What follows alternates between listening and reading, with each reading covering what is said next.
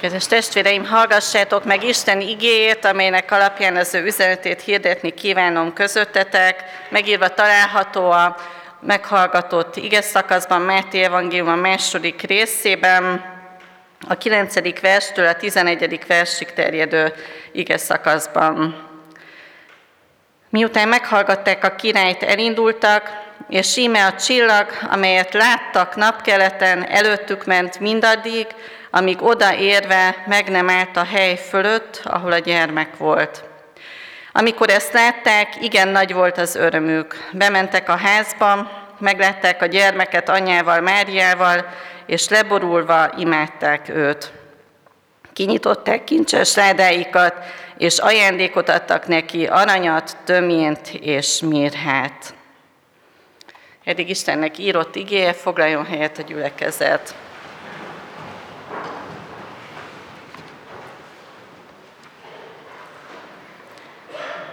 Ha pásztor lennél, vagy bölcs, 2000 évvel ezelőtt élnél, vajon mit tennél, mondd csak mit tennél, a jelszólhoz ugye eljönnél. Ha pásztor lennél vagy bölcs, követnéd-e azt a csillagot, vagy mondjuk hinnél-e annak az angyalnak, aki meglátogatott?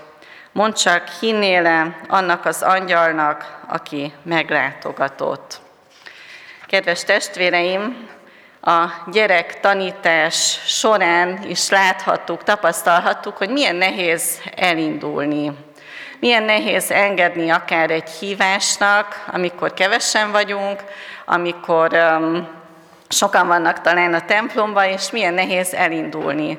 És vajon ki az, aki szívesen kijönne egy gyerek tanításra úgy, hogy alig állott egy-két ember? A betlehemesek, a karácsonyi versek, karácsonyi énekek azt a vágyat fogalmazzák meg, hogy szeretnénk ott lenni, hogy szeretnénk részesei lenni a karácsonyi csodának, hogy szeretnénk átélni Jézus születésének az örömét. Azért ünnepelünk, azért jövünk ide a templomba, azért jöttünk ma is, mert vágyunk a világosságra, a békére, az áldásra, amit a gyermek, a testélet ige hozott ebbe a világba. Miközben a karácsonyot, karácsonyt ünnepeltük, ünnepeljük, bizonyára többen készítettünk terveket, vásároltunk, főztünk, mindent megtettünk, hogy minden tökéletes legyen hiszen az ünnepre rá kell készülni. Ahogyan Márai írja nagyon ismert gondolataiban, ha az ünnep elérkezik, ünnepelj egészen. Ölts fekete ruhát, keféld meg a hajad vizes kefével, tisztálkodjál meg belülről és kívülről, felejts el mindent, ami a köznapok szertartása és feladata. Ma már az ünnep második napja van. Vajon hogyan telt eddig az ünnepünk? Mennyire sikerült megvalósítani a terveinket? Mennyire sikerült rákészülni az ünneplésre? És vajon ugyanolyan igyekezettel, ahogyan sürgölöttünk otthon a lakásban, a konyhában, ugyanilyen lelkesedéssel tudtunk-e csendben lenni, akár itt a templom csendjében az elmúlt napi alkalmakkor, akár otthon reggelente, vagy akár együtt a családdal. Mennyire tudunk csendben lenni Isten előtt. Mi az, amit mi magunk megtehettünk, vagy megtehetünk, hogy átéljük azt a csodát, ami teljessé teszi az ünnepeinket és a hétköznapjainkat is. Vajon testvérem, te követnéd azt a csillagot? Te elindulnál? Te felkészülnél, otthagynál mindent, és indulnál, és mennél a csillag után a bölcsekkel? Vagy hinnél-e az angyali szózatnak, és elindulnál le a nyájadat otthagyva Betlehembe? Milyen csodálatos az, amikor a betlehemes játékokban, a pásztor játékokban ott mondják, menjünk, menjünk együtt mind, és ebben ott van az a szívünk vágya is, hogy mi is menjünk, hogy mi is ezzel az izgalommal keressük a gyermeket, ezzel az izgalommal keressük az Istent, hogy részei vagyunk a történetnek, ahogyan a tegnapi Isten tisztelten is hallhattuk. Napkelti bölcsek példája nyomán most néhány olyan szempontra szeretném felhívni a figyelmet, vagy olyan bátorítást adni, ami segíthet abban, hogy akár a mai napon is átéljük a csodát, akár az ünnepek után is megmaradjon az a fény, ami beragyoghatja az életünket. Milyen csodálatos igyekezete volt a bölcseknek, ahogyan szemlélték az eget és kutatták a csillagokat természet jeleire figyelnek, és nem csak figyelnek, nem csak úgy, mint ahogy mi esetleg augusztusban kiülünk egy kicsit hulló csillagot nézni, és gyönyörködünk bennük, és aztán lehet, hogyha nem jönnek, nem jönnek azok a csillagok, vagy akár itt Budapesten vagyunk, és minden más fény zavarja a látványt, és így nem tudunk gyönyörködni bennük, akkor talán mi hamar belefáradunk a csillag nézésbe, vagy a csillagkutatásban de ezek a bölcsek napi szinten foglalatoskodtak ezzel. Eszembe jutott a iskolánknak egy volt pedagógusa, aki um, újra és újra megosztja a szép képeit, amit a, a, az égboltról készít, és annak a különleges jelenségeiről, és felhívja rá a figyelmünket, és olyan jó nézni, hogy hú, tényleg most ezt a különleges dolgot lehet látni az égen, ahogyan ő teljes lelkesedéssel vizsgálja az eget és készíti a fényképeket róla. Valami hasonló lehetett a napkelti bölcseknek a hozzáállása is, ahogyan nézték, kutatták az eget. És vajon mi mennyire tudunk a mi mindennapos rohanásainkban, feladatainkban, a mindennapi teendőink közepette megállni és felnézni felfele nézni és keresni a, azt, amiben gyönyörködhetünk Isten teremtett világában. Mennyire van bennünk az a vágy, hogy észrevegyük, hogy több az élet. Több az élet, mint a mindennapi gondjaink, több az élet, mint az állandó kenyér, gond és probléma, megélhetési kérdés, az anyagiak előteremtése, hogy ennél több az élet, és ilyenkor karácsony ünnepén, amikor az ég fele nézünk, amikor a mennyország fele nézünk, akkor azt érzékelhetjük, hogy, hogy van valami több, ami mindennapos hajszoltságunknál és fáradozásunknál.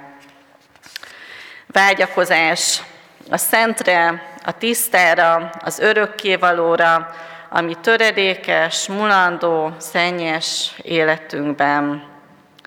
De az a csodálatos, hogy ezek a bölcsek nem csak kémlelik az eget, nem csak keresik, kutatják az égi jelenségeket, a bolygókat, csillagokat, hanem megértik az üzenetét. És milyen csodálatos ez, ahogyan ők kikövetkeztetik, hogy megértik, hogy valami rendkívüli dolog történik, ez ugye nem egy olyan kutatás, hogy most vajon reggel jobbábbal vagy balábbal induljak el, nem is az, hogy állandóan menjen a rádió vagy a televízió zaja a háttérben, hogy milyen jelek, mik történnek ebben a világban, hanem valami olyan csodálatos fenkölt, ami az egész életükre és az egész világra hatással van, az egész világ életére.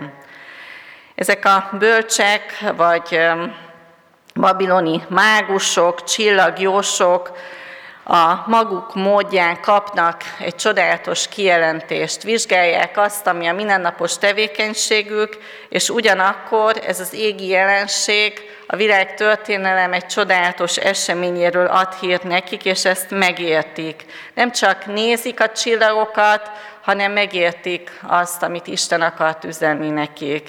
Éppen az elmúlt hetekben éltem át egy olyat, hogy olvastam a levelet, ott volt valami nagy betűkkel, többször átfutottam, és csak így hetekkel később döbbentem rá, hogy amikor kerestem a választ egy problémára, hogy ott a válasz abban a levélben, ott van a sor, csak nem vettem észre. Néztem, néztem, még el is olvastam, és mégsem vettem észre a megoldást. Mennyire jellemez ez minket sokszor, hogy, hogy néha egyértelmű szeretetét, az Isten jelenlétét az életünkben nem vesszük észre, mert annyira másra fókuszálunk, annyira más az, ami előttünk van, hogy nem halljuk meg azt a szeretetteljes szót és biztatást, amit Isten akar mondani nekünk. Ők felismerhették, ezt most ugye azóta nagyon sokan próbálják megmagyarázni, hogy mi mindent is láthattak a napkelti bölcsek, ami elindította őket.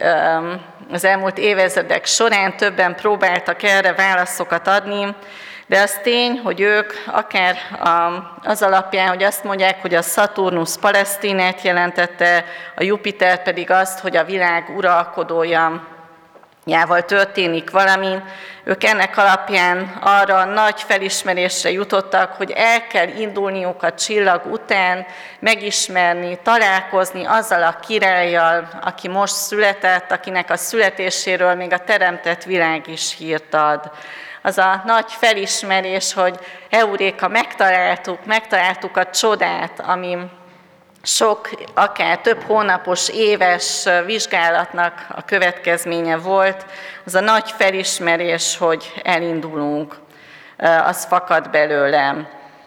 És milyen csodálatos az, hogy érzékelik, ami történik, és egy olyan döntésre jutnak, hogy el is megértik, és aztán útnak is indulnak.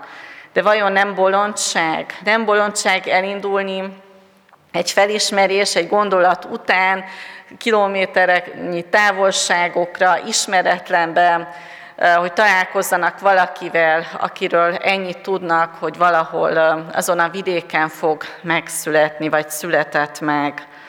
És mennyi minden van a hívő életünkben, ami talán bolondságnak tűnik. Nem tűnik bolondságnak bocsánatot kérni, amikor ő is megbántott engem. Nem tűnik bolondságnak bízni a gyógyulásban, amikor minden orvos azt mondja, hogy nincs remény. Nem tűnik bolondságnak várni az Istentől rendelt társra, amikor um, világban nem a várakozás um, jellemzi az embereket, a gondolkodást, hanem ragadjuk meg az alkalmakat, a lehetőségeket. Nem bolondság beiratni a gyermekeket hittanórára, amikor más sokkal fontosabb dolgok is vannak, a sport, a nyelvek, vagy lehetne sorolni az életben. A hit döntése az sokak számára bolondságnak tűnhet. De milyen csodálatos, amikor valakit annyira megragad az, amit megértett, annyira felrázza, hogy azt mondja, hogy nekem tennem kell, nekem indulnom kell. Milyen bolondságnak tűnhetett, amikor Ábrahám elindult egy olyan városból, ami abban az időben egy nagyon jól lakható, bizonyára felkerült volna a legélhetőbb városok listájára, ha lett volna akkor olyan, és onnan elindul sátrakkal a pusztában egy ismeretlen úton. De a hit döntését meghozta és elindult.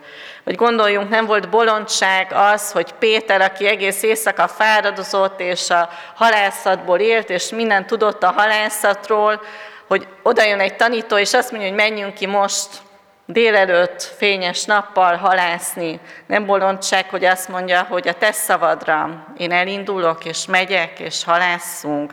Pedig emberileg teljesen reménytelen vállalkozás volt. Hogy nem bolondság az, hogy egy gazdag ember nem törődve azzal, hogy akik eddig sem szerették, még jobban kinevetik, vagy gúnyolják őt, felmászik egy fára, hogy lásson valakit, aki a hozzá hasonló adószedők életét is megváltoztatta, és így mászik fel Zákeus a fára. Vagy az, hogy az apostolok elindulnak és mennek, sokat azért, hogy az embereknek elvigyék Jézusról szóló hírt. Hogy nem bolondság az, hogy valaki ahelyett, hogy kimondaná a császár az Úr, ragaszkodik ahhoz a hitvalláshoz, hogy számára Krisztus az Úr, és ezért akár a szörnyű kihalált is vállalja a római arénákban. A hit döntése bolondságnak tűnhet, de ugyanakkor az a legnagyobb áldás, ha valaki engedi, hogy az, hogy hisz, az, hogy Istenre vágyik, az, hogy keresi az Istent, elindítsa őt, megváltoztassa, útra küldje őt. A napkelti bölcsek nem ülhettek otthon ezzel a felismeréssel, hogy most született valaki, akinek a születéséről még a csillagok is beszélnek, hanem elindulnak, mert ezt személyesen kell átélni, utána járni. Vajon ez a vágy, ez átjárta bennünket már? Mennyire más a mi korunk, a mi világunk, amikor úgy is tudunk bejárni városokat, hogy otthon ülünk és interneten keressük és gyönyörködünk olyan városokban, ahova egyébként talán sohasem jutunk el. De vajon átjárt-e már az a vágy, hogy most fel kell kelnem, indulnom kell, át kell élnem valami csodát?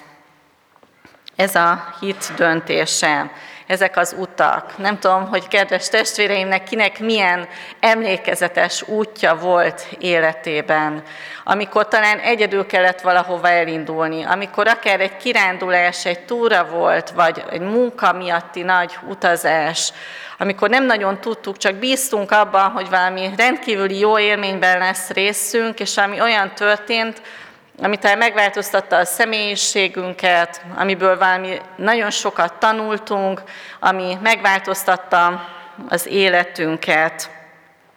Elindultunk, és engedtünk a szónak, a hívásnak, ahogyan indultak a csillag után a napkelti bölcsek, és mivel megtették ezeket a lépéseket, csodákat éltek át. A mi életünkben is nagyon sok út van, amit már megjárhattunk, nagyon sok út lehet, ami oda vezetett, hogy a templomba szeretnénk ünnepelni, és talán voltak kísérőink, vagy vannak az úton kísérőink, de vannak egyedül megtett útjaink is, de engedjük-e, hogy ezeken az utakon keresztül oda jussunk, ahol Isten formálni tudja az életünket.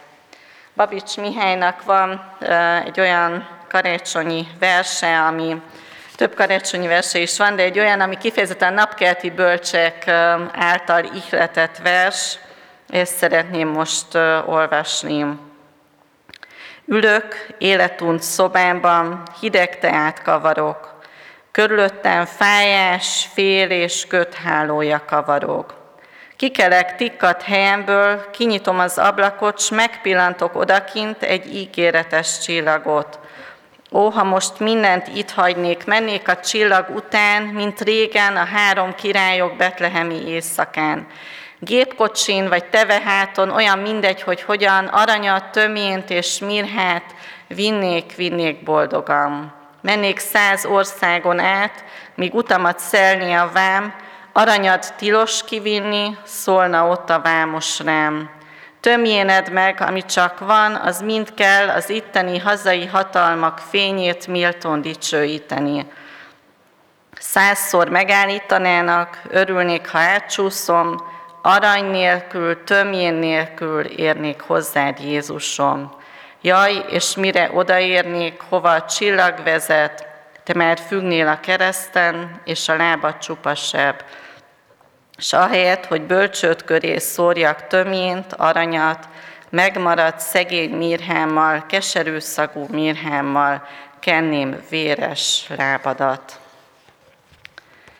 Ez a vers is egy utat mutat be, ami Jézushoz vezetne, és abban a szem, abból a szempontból is megihlette a költőt ez az ige szakasz, hogy arra a kérdésre, amit Jeruzsálemben feltesznek a bölcsek, hogy hol van a zsidók királya, aki most született, Az evangéliumok válasza ott hangzik el a szenvedés történetben, amikor Jézus keresztjére kiírják ezt a mondatot három nyelven is, hogy Názáreti Jézus a zsidók királya.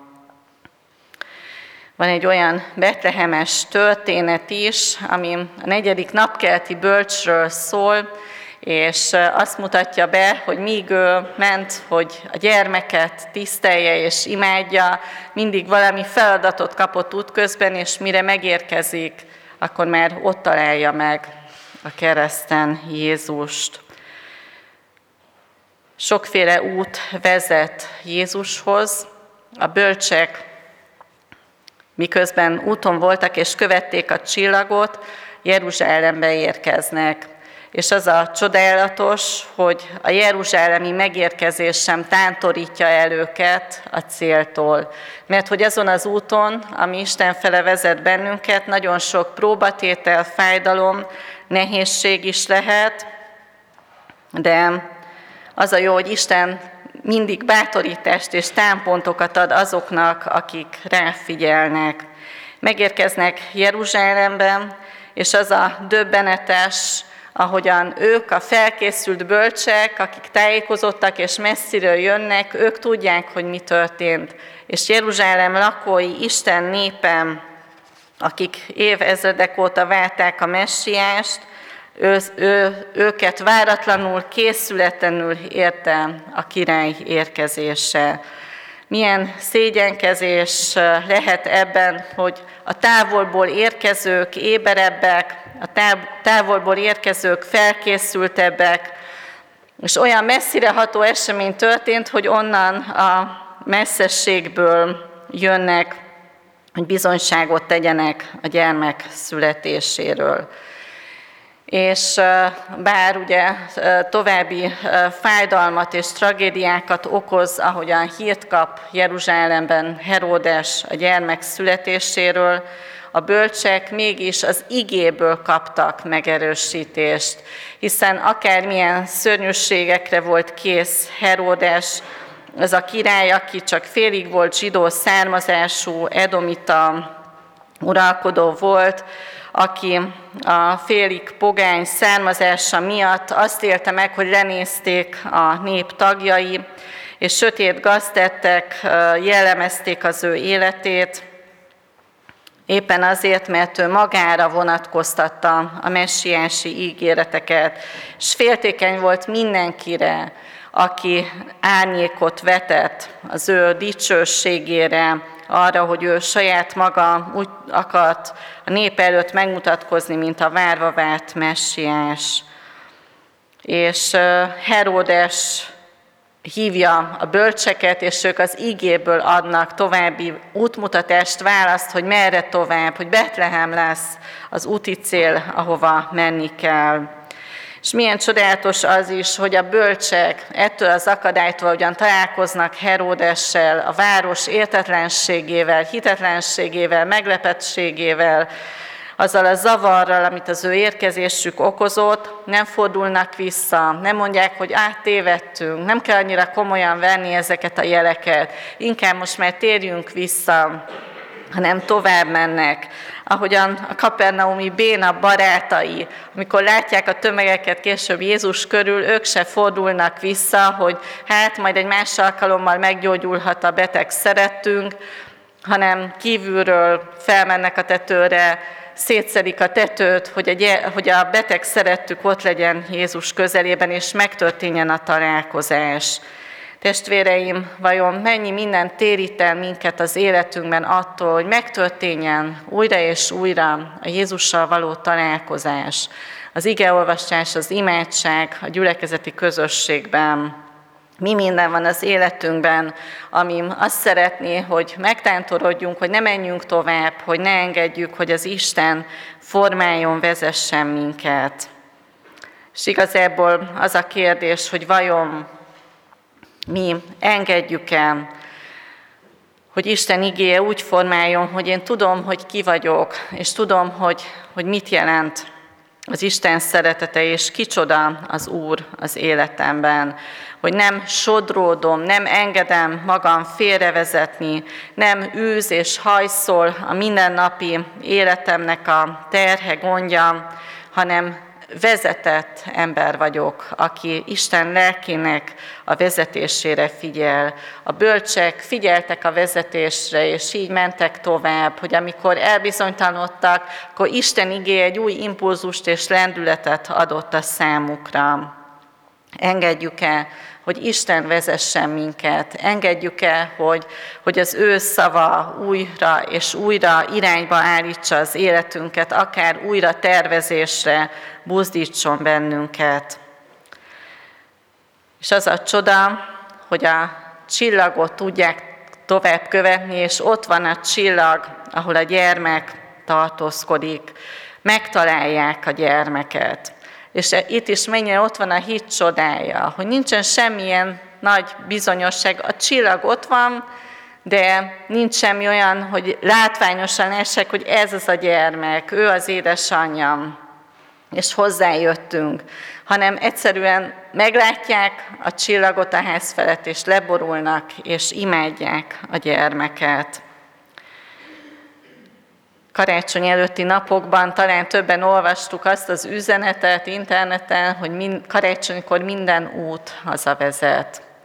Az életünkben, akár karácsonykor, akár más napokon, minden út oda vezethet Istenhez, oda vezethet, hogy leboruljunk Isten előtt, oda vezethet, hogy felismerjük, hogy ő a mi életünk királya, oda vezethet, hogy nem én vagyok az Úr, nem én tartom meg a saját életemet, a szeretteim életét, nem én vagyok, aki parancsolok, aki döntök, aki kézben tartom ezt a világot, hanem az a gyermek, akinek a születéséről a természet, az angyalok, a mennyország mind szólnak és énekelnek.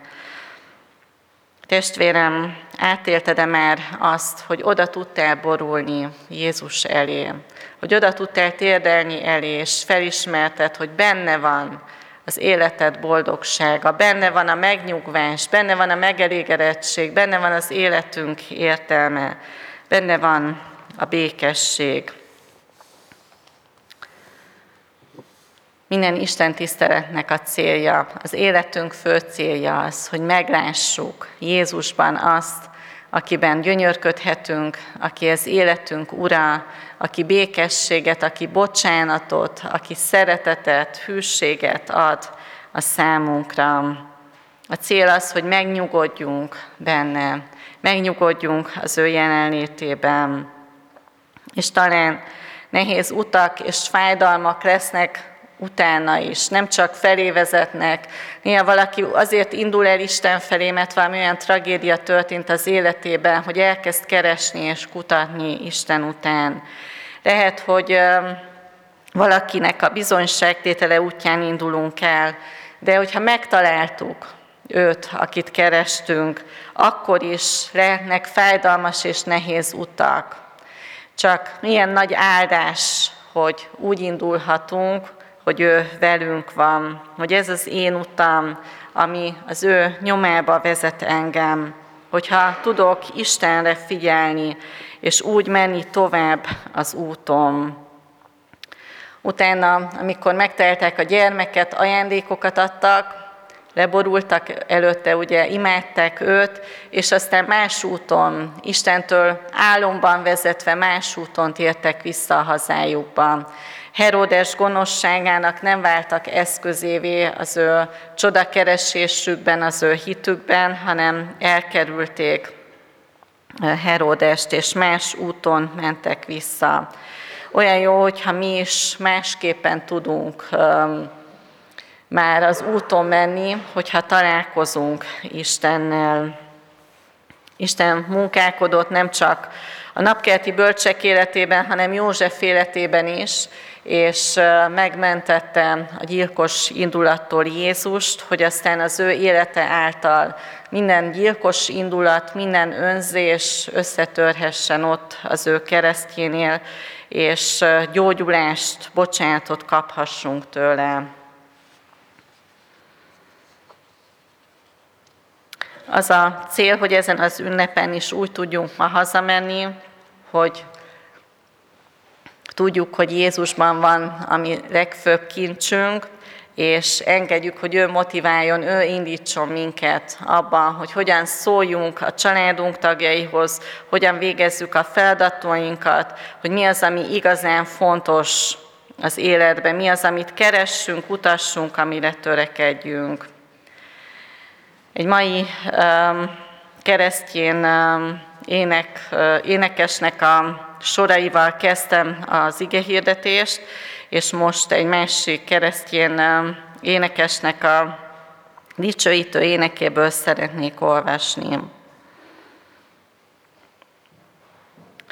Terhektől roskadó, megkövült lázadó, sebektől jajduló, csöndedre szomjazó, lüktetve fáradó, fáradva zuhanó, zuhanva széttörő, széttörve ébredő, Szívünk kósza, lázas bolygó, csak benned nyugvó, sziklád rejtek, trónod izzó, szent vagy, örökkévaló. Minden álom sóhaj végén nálad vagyunk, ó Urunk, Krisztusunk. Te hozzád repeső, te nálad pihenő, átkozni, átkozni halkuló, áldani zendülő, fényedbe hunyorgó, öledbe kucorgó, önmagát feledő, arcodba merülő. Szívünk kósza, lázas bolygó, csak benned nyugvó, sziklád rejtek, trónod izzó, szent vagy, örökkévaló. Minden álom sóhaj végén nálad vagyunk, ó Urunk, Krisztusunk. A Zsoltárok könyvéből így szól csodálatos imádság a 139. Zsoltárból. Mi drágák nekem szándékaid, Istenem, mi hatalmas azoknak száma. Számolgatom, de több a homok szemeknél, és a végén is csak nálad vagyok. Hagyja mindenható Isten, hogy ezt éljük át ma, karácsony napján és életünk minden idejében, hogy a végén is csak nálad vagyok. Amen.